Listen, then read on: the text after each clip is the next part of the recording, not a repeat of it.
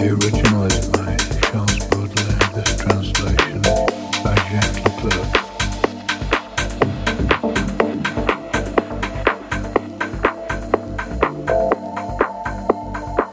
Thou, sharper than a dagger thrust, sinking into my plaintive heart, thou, frenzied and arrayed in lust, strong as a demon host whose art has been drunkard to his bowl, the carcass to its vermin lice, O thrice accursed be thy soul.